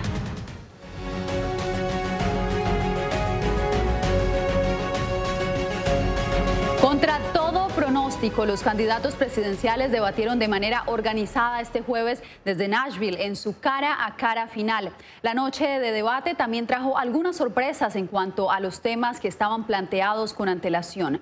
Vamos en vivo con Jorge Agobian, quien nos tiene un recuento de lo que sucedió. Adelante, Jorge. Un debate más sobrio, con menos insultos entre los candidatos y también menos momentos de tensión. Eso sí, sí los hubo, sobre todo cuando los candidatos discutían temas que son antagónicos para Trump y Biden. La gestión de la pandemia de coronavirus, uno de ellos, pero también las acusaciones de ambos candidatos de supuestos casos de corrupción en el círculo de sus familias, incluso del presidente Donald Trump. También la sorpresa de la noche, el tema de la inmigración. Pero a partir de ahora, con 11 días por delante para las elecciones del 3 de noviembre, ¿qué podemos esperar? Vamos a verlo a continuación. Dos visiones sobre inmigración, dos visiones sobre la pandemia y dos planes de país. Joe Biden presentó a los estadounidenses una propuesta basada en los valores personales. Lo que está en juego aquí es el carácter de este país: decencia, honor, respeto, tratar a la gente con dignidad, asegurarse de que todos tienen una oportunidad. Y yo seré quien les asegure eso. Donald Trump, por su parte, afincó su promesa en la economía. El éxito nos unirá. Estamos en el camino del éxito. Pero yo estoy reduciendo impuestos y él quiere subir los impuestos de todos y quiere imponer nuevas regulaciones en todo. Acabará con todo. Los candidatos participaron en una discusión ordenada, con pocas interrupciones y con un tono más moderado que en el debate anterior. Aunque los dos contendores se han atribuido la victoria, analistas como Aaron Cole dan como ganador al botón silenciador utilizado en esta oportunidad y, en consecuencia, a la audiencia. Tuvo el efecto deseado de que no se interrumpieran entre sí. La gente pudo escuchar las respuestas de ambos candidatos y aprender, especialmente si estaban indecisos. Trump viaja a Florida, donde votará de manera temprana el sábado, el mismo día que el expresidente Barack Obama estará en Miami, haciendo proselitismo por Joe Biden. Ambas campañas utilizarán el último debate como vitrina para cada una de sus plataformas. Pero el experto considera que podrían encontrar retos en esta batalla contra el reloj. Desafortunadamente, a pesar de que fueron buenas las actuaciones de ambos candidatos, tendrá un impacto insignificante en la contienda. Faltan 11 días para las elecciones. 50 millones de personas han votado. Hay menos votantes indecisos este año, solo alrededor de 5% más o menos. Biden pasó el viernes hablando de coronavirus nuevamente, de lo que son sus planes para esta pandemia, y es que la campaña de Biden asegura que este será un tema que lo mantendrá en el terreno durante los próximos 11 días. Por su parte, Donald Trump en Florida votará en el estado de Florida el día sábado. Allí mismo estará el expresidente Barack Obama haciendo proselitismo por Joe Biden en un distrito, en un lugar en Miami donde la comunidad hispana también es un punto importante en esa ciudad. Yasmín. Gracias, Jorge, y continuamos con lo que sucedió tras este encuentro. La carrera por la Casa Blanca está cada vez más cerca de su meta final. Celia Mendoza habló con algunos votantes en Tennessee, para quienes el voto temprano fue más importante que escuchar el último debate. ¿Qué te dijeron los electores, Celia? Realmente sabemos que los electores están animados, un gran número de personas han salido a votar, inclusive se habla que están rompiendo récords en comparación con el 2016. Hablaron acerca de sus motivaciones, la importancia del voto y en especial qué significa para el país lo que pueda suceder el próximo 3 de noviembre. El entusiasmo demostrado en las calles por los candidatos a la presidencia ya se ha trasladado a las urnas en algunos estados de Estados Unidos, incluido Tennessee, donde se llevó a cabo el último debate presidencial. Es muy importante votar. Esta es la elección más loca de la historia y es tan loco que puedo ser parte de ella y hacer que se escuche mi voz. Explicó a La Voz de América Natalie Betty, de 21 años, estudiante de química de la Universidad de Belmont, quien ya votó anticipadamente en Tennessee. Fui criada de manera muy conservadora y he crecido aprendiendo que esas ideas no son las correctas para mí y tengo creencias diferentes. Y creo que Joe Biden abarca el ambientalismo realmente bien. Él es muy fuerte en el tema de la justicia. Estos temas motivan su voto, mientras para Kathleen Cordell de Franklin, Tennessee, quien solía ser demócrata, las prioridades son otras. Estoy aquí para agradecer al presidente Trump por su valiente servicio, su protección de nuestras libertades religiosas, el derecho a la vida. Él quiere hacer grande Estados Unidos para que todos tengan la oportunidad de prosperar. Para lo cual quiere asegurarse de que la fórmula Trump-Pence tenga garantizados 4 años más en la Casa Blanca. Voté temprano porque quiero asegurarme de que no me pase nada antes de votar. Le di instrucciones a mi esposo que si estaba en el hospital, que me llevara a votar.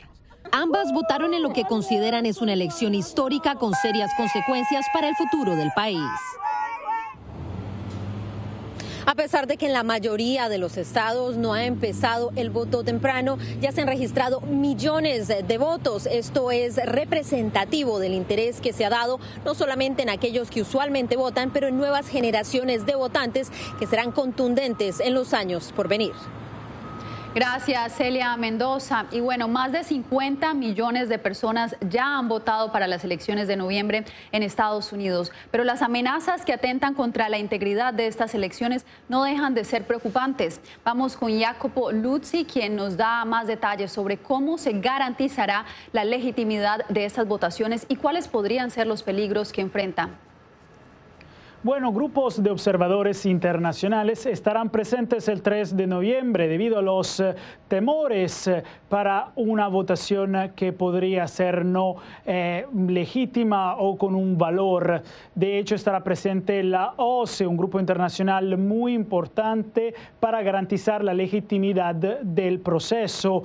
Esto cuando aumentan los temores sobre la violencia, la supresión de votantes y un resultado potencial impugnado en Estados Unidos, donde también potencias internacionales extranjeras podrían interferir, en particular Rusia, que según fuentes de inteligencia podría ser la amenaza más grande.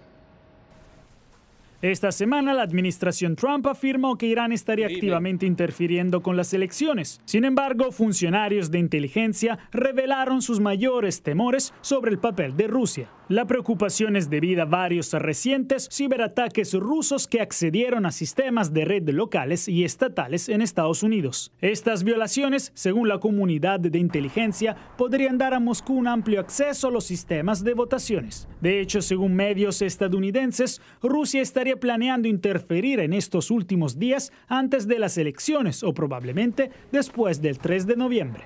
La intención sería ayudar al presidente Donald Trump potencialmente al exacerbar las disputas en torno a los resultados, especialmente si estuvieran demasiado reñidos para declarar un ganador. Por ahora, Rusia no habría cambiado el recuento de votos o información de registro de votantes, como confirmó el FBI. Pero funcionarios denuncian que grupos rusos podrían usar su conocimiento de los sistemas informáticos locales para desfigurar sitios web, divulgar información no pública o tomar medidas similares que podrían sembrar el caos y las dudas sobre la integridad de los resultados. Como reporta el The New York Times, tales medidas podrían alimentar las afirmaciones del presidente Donald Trump sobre una votación amañada, como el mandatario ha repetido varias veces en los últimos meses, afirmando que solo así sus adversarios podrían ganar contra de él, o sea, haciendo trampas. Agradecemos, Jacopo Luzzi. Detrás de los millones de latinos que irán a las urnas este año hay muchas historias, como los que se han convertido en ciudadanos y tendrán la oportunidad de votar por primera vez. Verónica Villafañe nos trae la historia de una madre que junto a su hija votaron por primera vez juntas. Pero si no, pues... Con una sonrisa y orgullosamente luciendo una calcomanía que dice "Yo voté", Rosa Galvez y su hija Marta Reina celebran que ya votaron. Es que es el primer año que votamos juntas. Y ha sido muy bien, porque lo que a ella no le gusta, me gusta a mí, y que yo voy a votar por esta persona. Ah, no, yo no, y así. Las dos son originarias de México. Rosa, de 77, se hizo ciudadana hace 15 años y ha votado desde entonces. Su hija se naturalizó recientemente y esta es la primera vez que vota por presidente. He estado esperando esto por mucho tiempo. Y me da mucho gusto que sea un año tan importante para votar, con todo lo que está pasando, con el coronavirus, con que las cosas en vez de ir para adelante no se mueven nada. Pues me preocupa bastante y por eso me da mucho gusto tener mi voz para votar. Marta dice que ya tiene experiencia. Desde que su madre se hizo ciudadana, ella se encarga de estudiar a los candidatos y propuestas. Y después le he dicho de qué se tratan y ya ella escoge, porque yo no escojo lo que ella quiere. Ella siempre vota por mujeres o por latinos. Y yo a veces pienso que no es un buen candidato nomás porque es latino, pero ella piensa que sí. Y por mujeres también. Para madre e hija, votar temprano por correo significa misión cumplida. Ya sí estoy segura de que mi voto llegó. Ahora les toca esperar los resultados. Verónica Villafañe, Voz de América, Los Ángeles. ¿Quién está animado a votar y cuáles son sus motivaciones? ¿Será que el gigante dormido despertará? Esas son algunas preguntas que intenta contestar un documental que analiza la movilización del voto hispano en Estados Unidos. Así nos informa Alonso Castillo.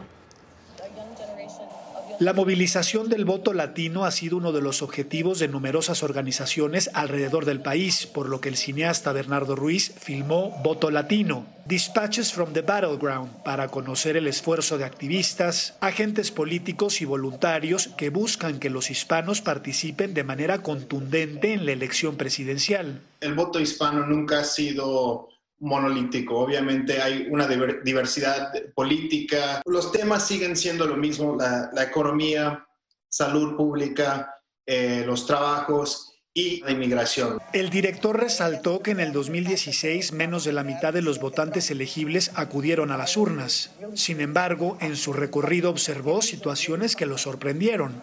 Ver a organizadores indocumentados organizando a sus miembros de sus comunidades que sí son ciudadanos y sí tienen el derecho de votar. Eso quiere decir que hay un poder político a pesar de que uno no tiene ciudadanía. Ruiz visitó Pensilvania, Texas, Nevada y Florida, estados críticos en los que se podría definir el ganador.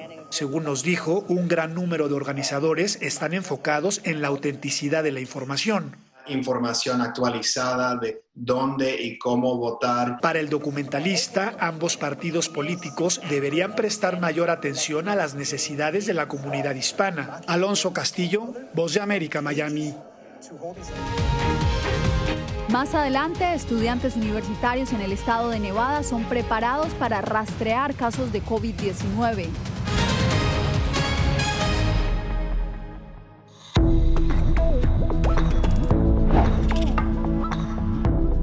Permitas que interactúe con personas o animales fuera de la casa. Si una persona de la casa se enferma, evita que tenga contacto con tu mascota.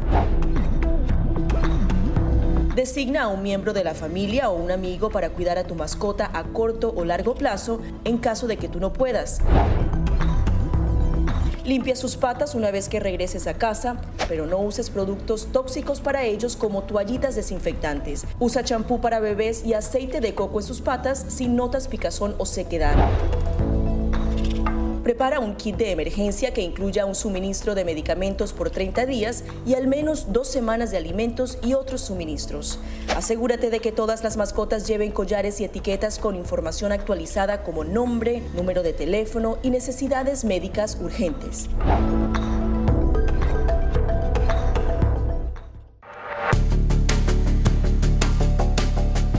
Durante el brote del COVID-19, los estafadores pueden tratar de aprovecharse de personas vulnerables a través de diversos métodos que van cambiando con frecuencia. Es posible que lo contacten por teléfono, correo electrónico, mensajes de texto, correo postal o redes sociales. Ten cuidado con ofertas de kits de supuestas pruebas caseras, curas milagrosas o pruebas inmediatamente accesibles. Response Act has made coronavirus testing more accessible immediately. Tras un desastre, organizaciones caritativas falsas aparecen afirmando que tienen vínculos con otras reales. Siempre verifica que la organización sea legítima. Alguien que asegura que trabaja en el gobierno puede pedirte tu información personal o intentar cobrarte cuotas falsas para así ingresar tu cheque de estímulo.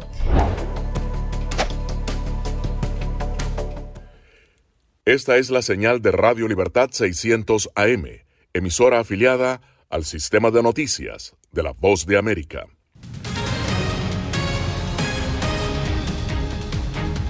Mientras sigue la incertidumbre sobre cuándo llegará una vacuna contra la COVID-19, expertos analizan si la gente está dispuesta a estar entre los primeros inmunizados. Laura Sepúlveda nos tiene los resultados de las más recientes encuestas.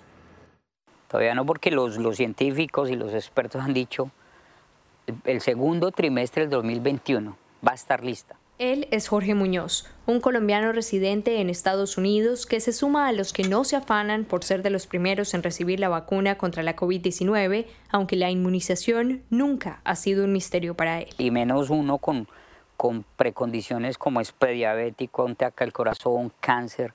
Entonces uno tiene que... La persona, digamos, lo saludable y listo. Algunos por precondiciones médicas, otros por desconfianza en el proceso. Las razones son varias, destaca Dean Fanelli, experto en legalización de productos farmacéuticos.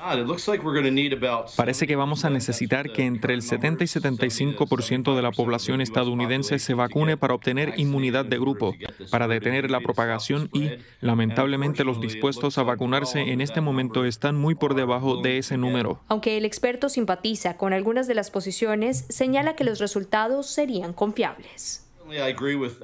Estoy de acuerdo con todos, esto se ha politizado demasiado y me gustaría asegurarle a la gente que la FDA es literalmente el estándar de oro de las autoridades reguladoras en el mundo y cuando miran los datos, muy motivados por la ciencia, se centran solo en los datos. Encuestas que en agosto mostraban que un 69% de la población tenía la intención de aplicarse la vacuna tan pronto estuviera lista, ahora muestran que bajó en un 11%. Laura Sepúlveda, Voz de América, Nueva York. Mientras al menos 30 estados de Estados Unidos registran nuevas olas de casos de COVID-19, aumenta la necesidad de rastreadores de contagio. Adrián Arevalo nos dice cómo Nevada empezó a capacitar a estudiantes universitarios para este importante trabajo, dándoles además una experiencia laboral única. Gracias al trabajo de rastreadores o investigadores de casos encargados de identificar a quienes estuvieron en contacto con nuevos pacientes de coronavirus, en todo el estado se han detectado al menos 20,000 casos nuevos. Y ya les informamos que les vamos a pedir información sobre su salud, sus síntomas que hayan tenido, contactos con los que han positivo, y ya les expuestos a ellos. También les preguntamos si tal vez ellos fueron expuestos a alguien. También les preguntamos si están en aislamiento, si están en un hogar donde pueden mantener aislamiento. Tras recibir un incentivo de más de $3 millones, la Universidad de Nevada, Las Vegas o UNLV está entrenando a 200 nuevos rastreadores. Todos ellos estudiantes primordialmente de carreras del área de la salud y muchos son bilingües. Soy estudiante de la Escuela de Salud Pública. Apenas transferí y estoy en tercer año de aquí en UNLV. Y me ayuda en que puedo aprender a hablar con la gente, usar la computadora, pero, o sea, la computadora en términos de del Distrito de Salud, tener muchos contactos del Distrito de Salud a quien puedo pedir ayuda en el futuro. COVID-19 que se hizo. Nevada viene registrando diariamente altos números con nuevos casos de COVID-19 en las últimas semanas, por lo que la labor de los rastreadores es esencial en la tarea de control del virus. Adriana Arevalo, Voz de América, Las Vegas. Al regreso, detalles de las protestas por la crisis económica en Ecuador.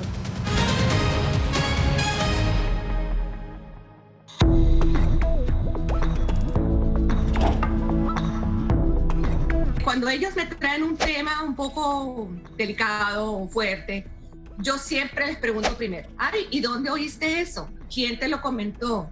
¿Y qué te han comentado? Pues corrijo si han escuchado algo que no está correcto, no está bien, y les aclaro, pero lo mínimo necesario para su edad. Enfócate en que tu hijo se sienta seguro y no le ofrezcas más detalles de los que pida. Si ellos preguntan, nosotros siempre les hemos respondido con la verdad, pero a su edad. Finalmente, di cosas específicas que tu hijo pueda hacer para que sienta que tiene el control. Por ejemplo, enséñale que lavarse las manos con frecuencia lo puede ayudar a mantenerse sano. Señal satélite, desde Washington, enlace internacional de la Voz de América con Radio Libertad 600 AM. Somos la Voz de América. Según la patrulla fronteriza, se necesitan más agentes. Es un proyecto de ley que prohibiría la venta de armas y equipos antidisturbios al gobierno de Venezuela. Pedir la libertad de los que consideran prisioneros políticos. Información balanceada y objetiva. La ayuda proveniente de Estados Unidos, sin embargo, el gobierno colombiano dice que eso no sucederá. Entérese de lo que sucede en Estados Unidos, América Latina y el mundo en un solo lugar. Boanoticias.com. Si estás teniendo problemas para pagar tu tarjeta de crédito, un préstamo estudiantil o los servicios públicos, ponte en contacto con tus acreedores lo antes posible.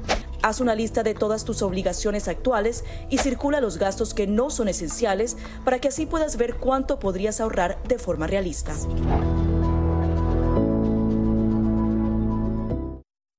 Escuchan la Voz de América conectando a Washington con Colombia, Venezuela y el mundo a través de Radio Libertad 600 AM.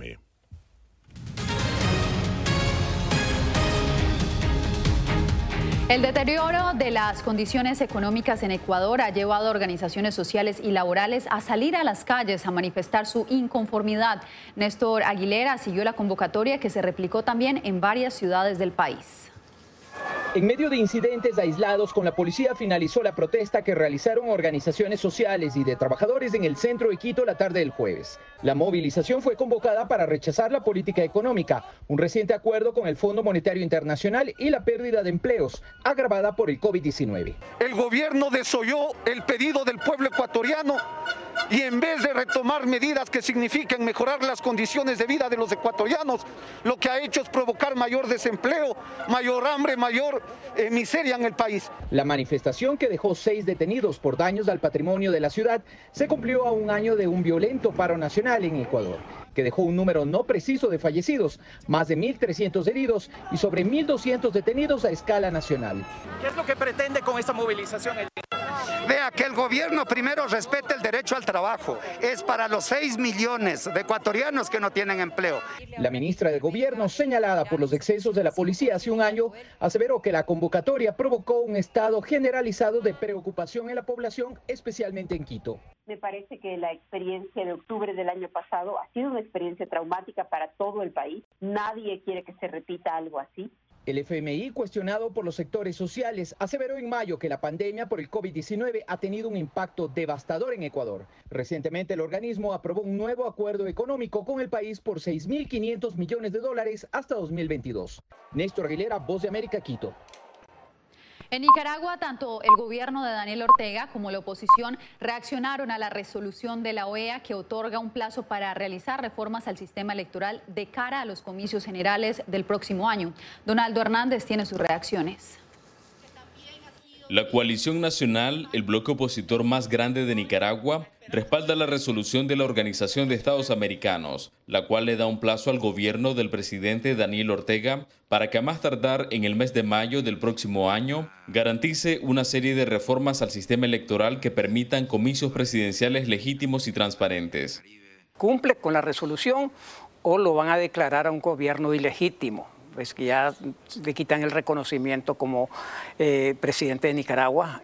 Luis Fley, integrante de la coalición nacional, afirma que la oposición está lista para negociar con el gobierno las reformas electorales, bajo el acompañamiento de la OEA, como lo recomienda el organismo en la resolución de este miércoles. Ya están estipuladas las 7 recomendaciones que le están imponiendo a Daniel Ortega. No es la voluntad de Daniel Ortega, es la voluntad de la comunidad internacional. Sin embargo, funcionarios gubernamentales como Cairo Amador han respaldado la posición del Estado de Nicaragua, el cual ha calificado la resolución de la OEA como un acto ilícito internacional. La solución no está ni en sanciones, ni en sacar a nadie de la Carta Democrática, etc., sino insistir con el diálogo. Este jueves, el embajador de Estados Unidos en la Organización de Estados Americanos, Carlos Trujillo, manifestó que si Nicaragua incumple la resolución, su país desconocerá al gobierno que surja de la elección del próximo año. Donaldo Hernández, Voz de América, Managua. Y una empresa encuestadora le mide el pulso al turismo en Guatemala tras la llegada del coronavirus.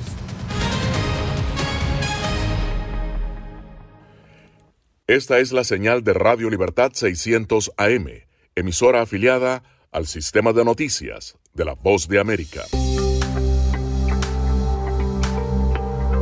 Además de asegurarse de tener un amplio suministro de alimentos en casa, a la gente también le preocupa el poder infectarse del COVID-19 a través de estos productos. La buena noticia es que los Centros para el Control y la Prevención de Enfermedades aseguran que los alimentos no son una vía de transmisión del virus. Expertos en seguridad alimentaria aseguran que es poco probable, ya que el virus no se multiplica en los alimentos. Según la Organización Mundial de la Salud, el virus es probablemente susceptible a las temperaturas normales de cocción. En general, los restaurantes tienen normas de seguridad alimentaria que deben seguir, sobre todo para evitar la transmisión de 5 bacterias y virus transmitidos por los alimentos. Esas normas evitarían que el nuevo coronavirus se introdujera en su comida. Somos la Voz de América. escuchan disparos de perdigones, están tirando también bombas. Donald Trump y Kim Jong-un ya se encuentran en Singapur. No han cesado los enfrentamientos entre oficiales de la Guardia Nacional y los manifestantes. Información balanceada y objetiva. Florence ha llegado. Ustedes pueden verlo. Entérese de lo que sucede en Estados Unidos, América Latina y el mundo en un solo lugar. boanoticias.com. El principal de este virus es que se trata de un virus nuevo y el cuerpo humano no tiene defensas para atacarlo. Los síntomas más comunes son fiebre, problemas para respirar, tos seca, dolores de cabeza y musculares. Si presentas algunos de estos síntomas, ve al centro médico más cercano para consultar a un doctor sobre tu estado. Puedes ser aislado y tus datos ser compartidos con autoridades de la salud. Para más información visita nuestra página web o síguenos a través de las redes sociales bajo @OneNoticias.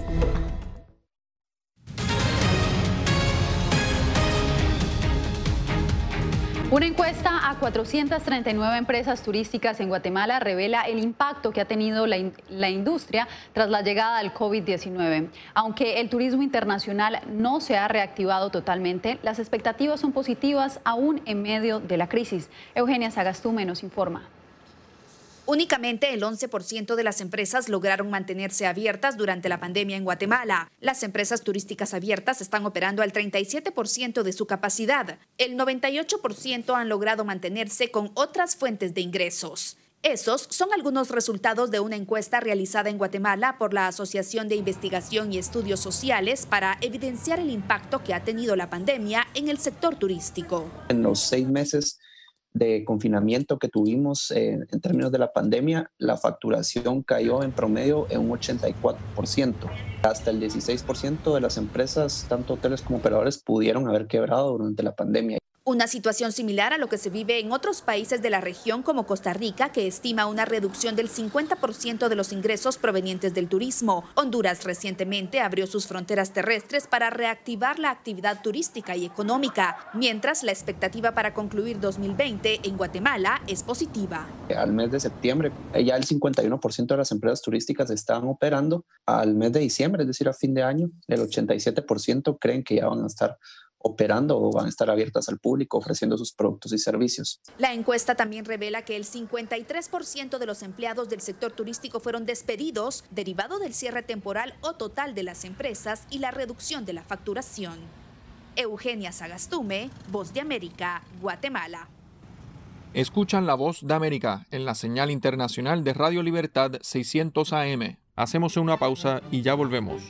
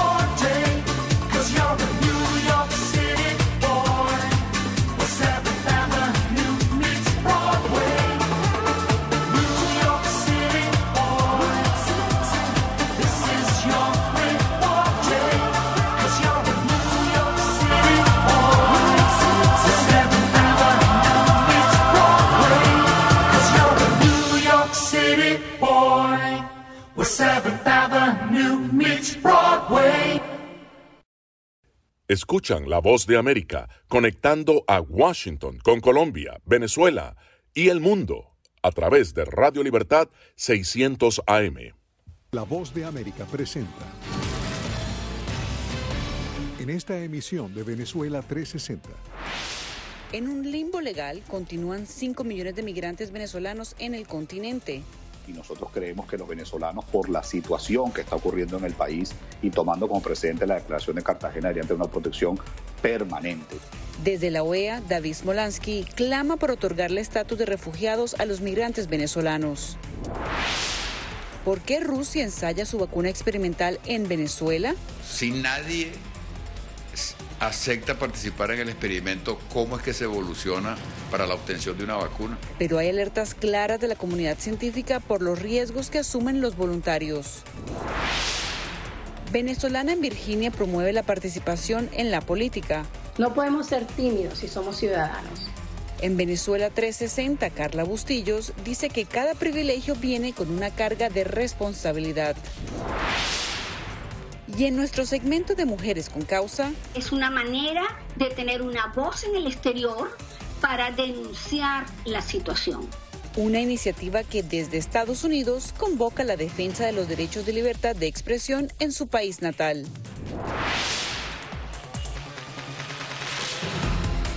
Hola, ¿qué tal? Bienvenidos a Venezuela 360. Nos conectamos desde Washington. Les saluda Cristina Caicedo Smith.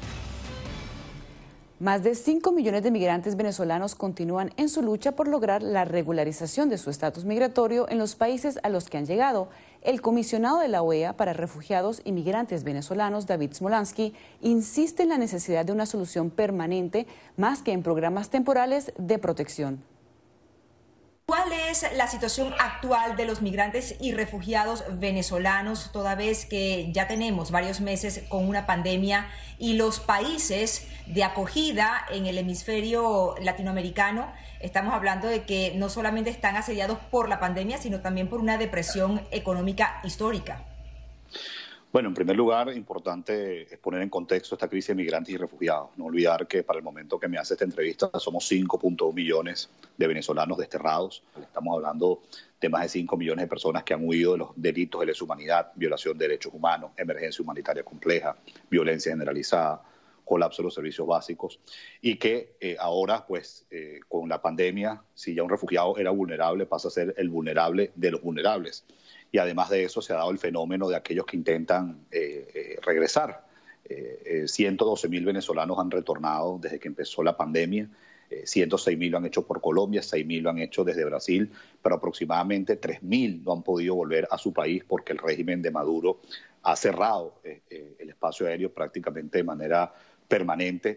Recientemente, comisionado, ACNUR hacía un llamado a los gobiernos de los países de acogida para que ampliaran sus programas de inclusión y regularización de estos venezolanos migrantes. ¿Cómo ha avanzado esto? Sí, hemos estado en contacto y definitivamente el gran desafío que tiene la región, más allá de la ayuda humanitaria, es su documentación. Se estima que aproximadamente la mitad de los migrantes y refugiados venezolanos hoy no tienen pasaporte, tienen un pasaporte próximo a vencer y por eso nosotros pues hemos hecho un llamado para regularizar a estos venezolanos y no apartarse de la propuesta principal que siempre hemos hecho. A los venezolanos hay que reconocerlos como refugiados. ¿En este momento solamente Brasil es el único país que los admite como refugiados? De manera colectiva, sí. En el caso de México se está otorgando de manera individualizada. Otros países pues no están dándole el estatus de refugiado a los venezolanos, sino han creado mecanismos alternos temporales de regularización. Que, ojo, son mecanismos importantes, pero todo esto es temporal. Y nosotros creemos que los venezolanos, por la situación que está ocurriendo en el país y tomando como precedente la declaración de Cartagena, deberían tener una protección permanente. Durante su trabajo, comisionado, usted ha logrado cosas como que, por ejemplo, algunos países puedan aceptar los documentos de identidad vencidos de estos venezolanos. Otro también fue este carnet de vacunación que conversamos hace aproximadamente un año, en donde los venezolanos tenían el acceso a poderles señalar cuáles eran las vacunas que habían recibido para no ser revacunados, ¿no? ¿Qué otro tipo de avances, tomando en cuenta que usted me dice que prácticamente más de 2.500.000 personas no tienen una identificación de estos refugiados inmigrantes venezolanos? ¿Qué otros avances estarían ustedes en este momento en la discusión con estos gobiernos? Bueno, el estatus de refugiado de Brasil es muy importante. Después que nosotros hicimos una visita a ese país hace aproximadamente 9 meses, ya son cerca de 40.000 venezolanos, si no estoy equivocado, que ya se le ha dado el estatus de refugiado. En el caso de Perú, por ejemplo, en plena pandemia se flexibilizó la homologación de títulos para médicos y enfermeras venezolanos.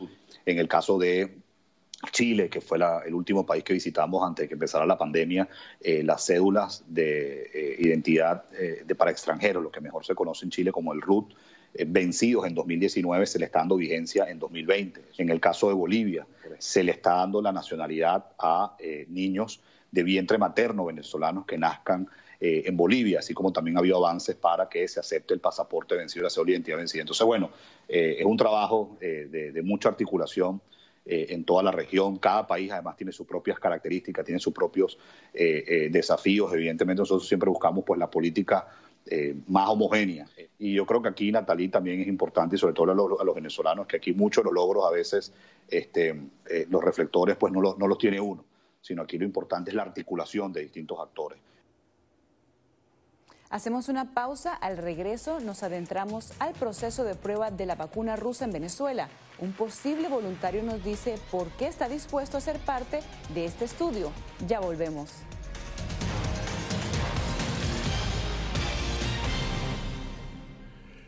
Esta es la señal de Radio Libertad 600 AM, emisora afiliada al sistema de noticias de La Voz de América.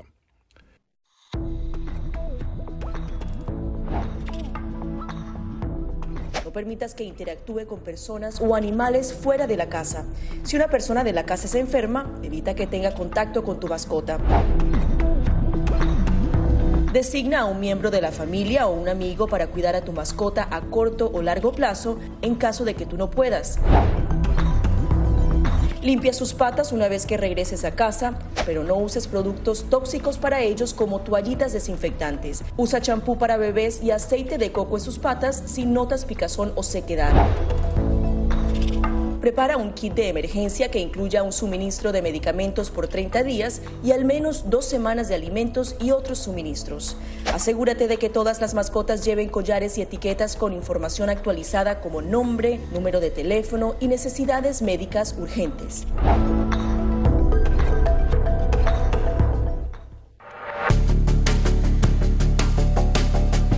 Durante el brote del COVID-19, los estafadores pueden tratar de aprovecharse de personas vulnerables a través de diversos métodos que van cambiando con frecuencia. Es posible que lo contacten por teléfono, correo electrónico, mensajes de texto, correo postal o redes sociales. Ten cuidado con ofertas de kits de supuestas pruebas caseras, curas milagrosas o pruebas inmediatamente accesibles. Response Act has made coronavirus testing more accessible immediately. Tras un desastre, organizaciones caritativas falsas aparecen afirmando que tienen vínculos con otras reales. Siempre verifica que la organización sea legítima. Alguien que asegura que trabaja en el gobierno puede pedirte tu información personal o intentar cobrarte cuotas falsas para así ingresar tu cheque de estímulo.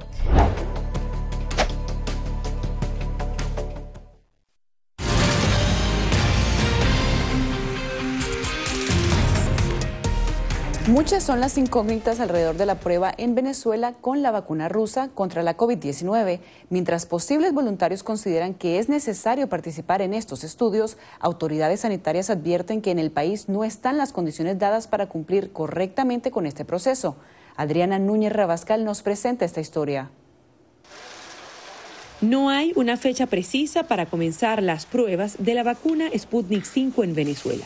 A principios de octubre llegó el cargamento con 2.000 dosis del fármaco ruso y el gobierno en disputa manifestó su disposición a fabricarla una vez sea aprobada. Sin embargo, hasta la fecha no hay mayor información sobre el ensayo.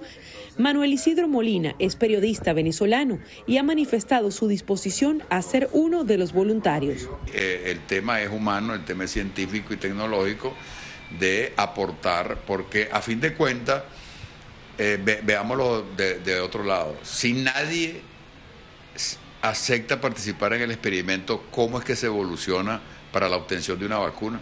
El comisionado de salud del gobierno interino, José Manuel Olivares, alerta a los potenciales participantes en el experimento al denunciar que las condiciones sanitarias del país no son las óptimas para hacer un estudio de este tipo, pues ni siquiera hay capacidad para realizar las pruebas PCR para descartar que los voluntarios se hayan contagiado con coronavirus. En un país donde no hay agua, donde el 80% de los tomógrafos no funcionan, donde el 78% de nuestros laboratorios funcionan inconstantes, donde se va la luz, donde no hay luz en el 68%, donde no hay agua en el 68% de nuestros hospitales, ir a un estudio clínico donde tú no vas a tener la rigurosidad académica de verificar al paciente, contactarlo, monitorearlo, saber si sus condiciones se cumplieron en medio de la estructura universal o de la estructura grande del estudio, es un gran acto de irresponsabilidad. La comunidad científica ha pedido transparencia en cuanto a la metodología y los resultados. Es muy importante que los 2.000 personas que van a participar en el estudio tengan claro que son voluntarios y que su participación sea totalmente voluntaria. Que tengan claro que esto es un ensayo, que esto no les confiere protección.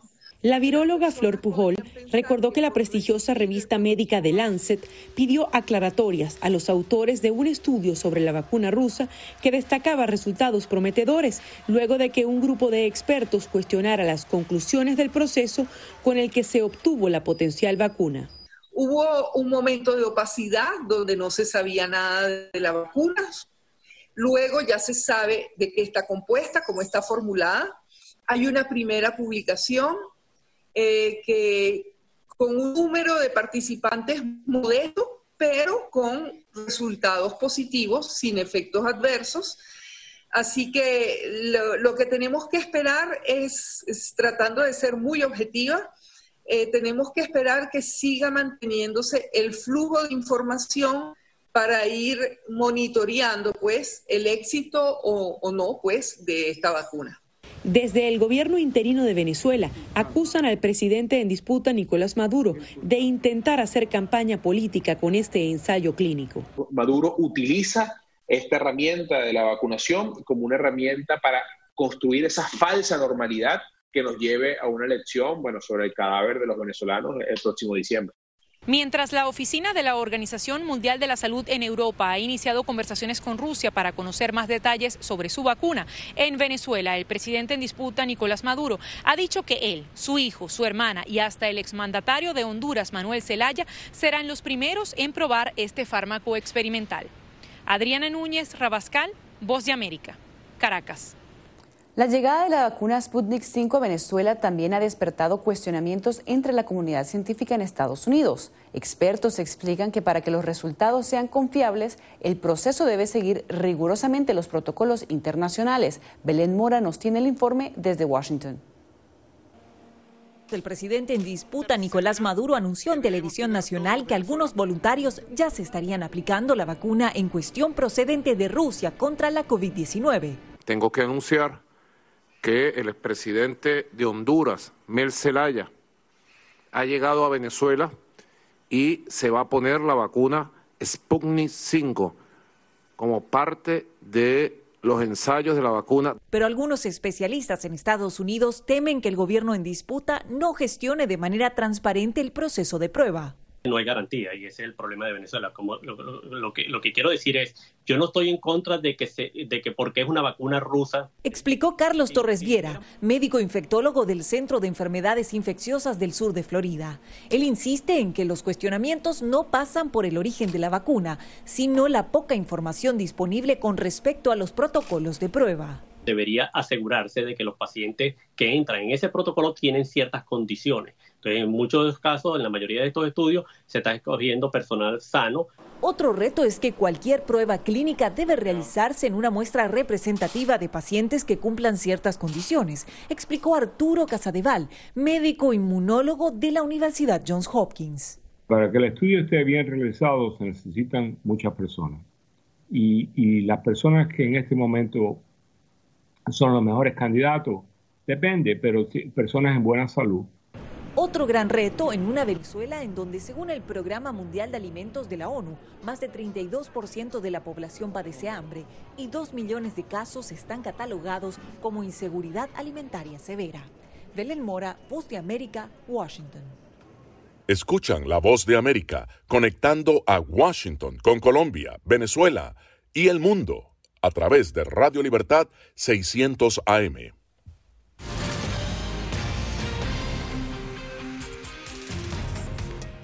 De activista comunitaria, Carla Bustillos dio el salto a la política al inscribirse en el Partido Demócrata para participar en la Convención Nacional de 2016. Ahora es una de las directoras del Comité Hispano-Demócrata en el estado de Virginia, desde donde promueve la participación ciudadana como herramienta de conservación y defensa de la democracia. Ella es la invitada esta semana de nuestro segmento Perfil Político.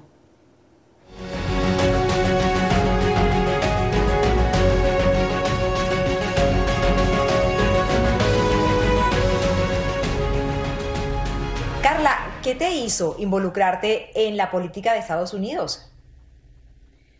Bueno, yo llevo toda una vida de activismo muy conectada con mi comunidad latina acá en Estados Unidos desde pequeñita y me identifiqué más con el Partido Demócrata. Sobre todo, pasé a ser parte oficial, siempre era voluntaria en alguna campaña electoral u otra, pero pasé a afiliarme al partido luego de la candidatura en el 2016 de Hillary Clinton. Me activé. Me involucré, me afilié al partido y fui a la Convención Demócrata en el 2016. ¿Y por qué el Partido Demócrata? Porque veía en el Partido Demócrata una conexión con esas causas que marcan mi identidad, con las que yo me identifico.